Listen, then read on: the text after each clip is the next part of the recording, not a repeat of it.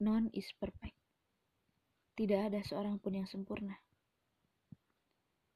Jika hari ini yang dicari tentang bagaimana tampan dan meleknya rupa, terus bagaimana dengan seseorang yang teduh ahlak dan baik agamanya? Sebenarnya, apa sih yang dikejar?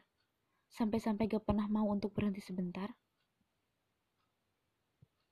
Ini bukan tentang bagaimana cantik dan tampannya dirimu.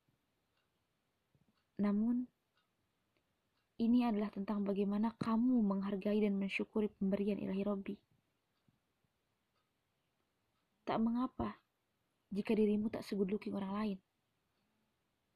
Tapi hari ini, kamu harus sadar bahwa tidak ada yang sempurna. Tapi kamu sangatlah berharga. Sadarilah bahwa rupa hanya bersifat sementara dan ingat, sebaik apa pun manusia, manusia tidak akan pernah baik di mata manusia. Oh iya, satu lagi. Cantik itu diakui, bukan mengakui.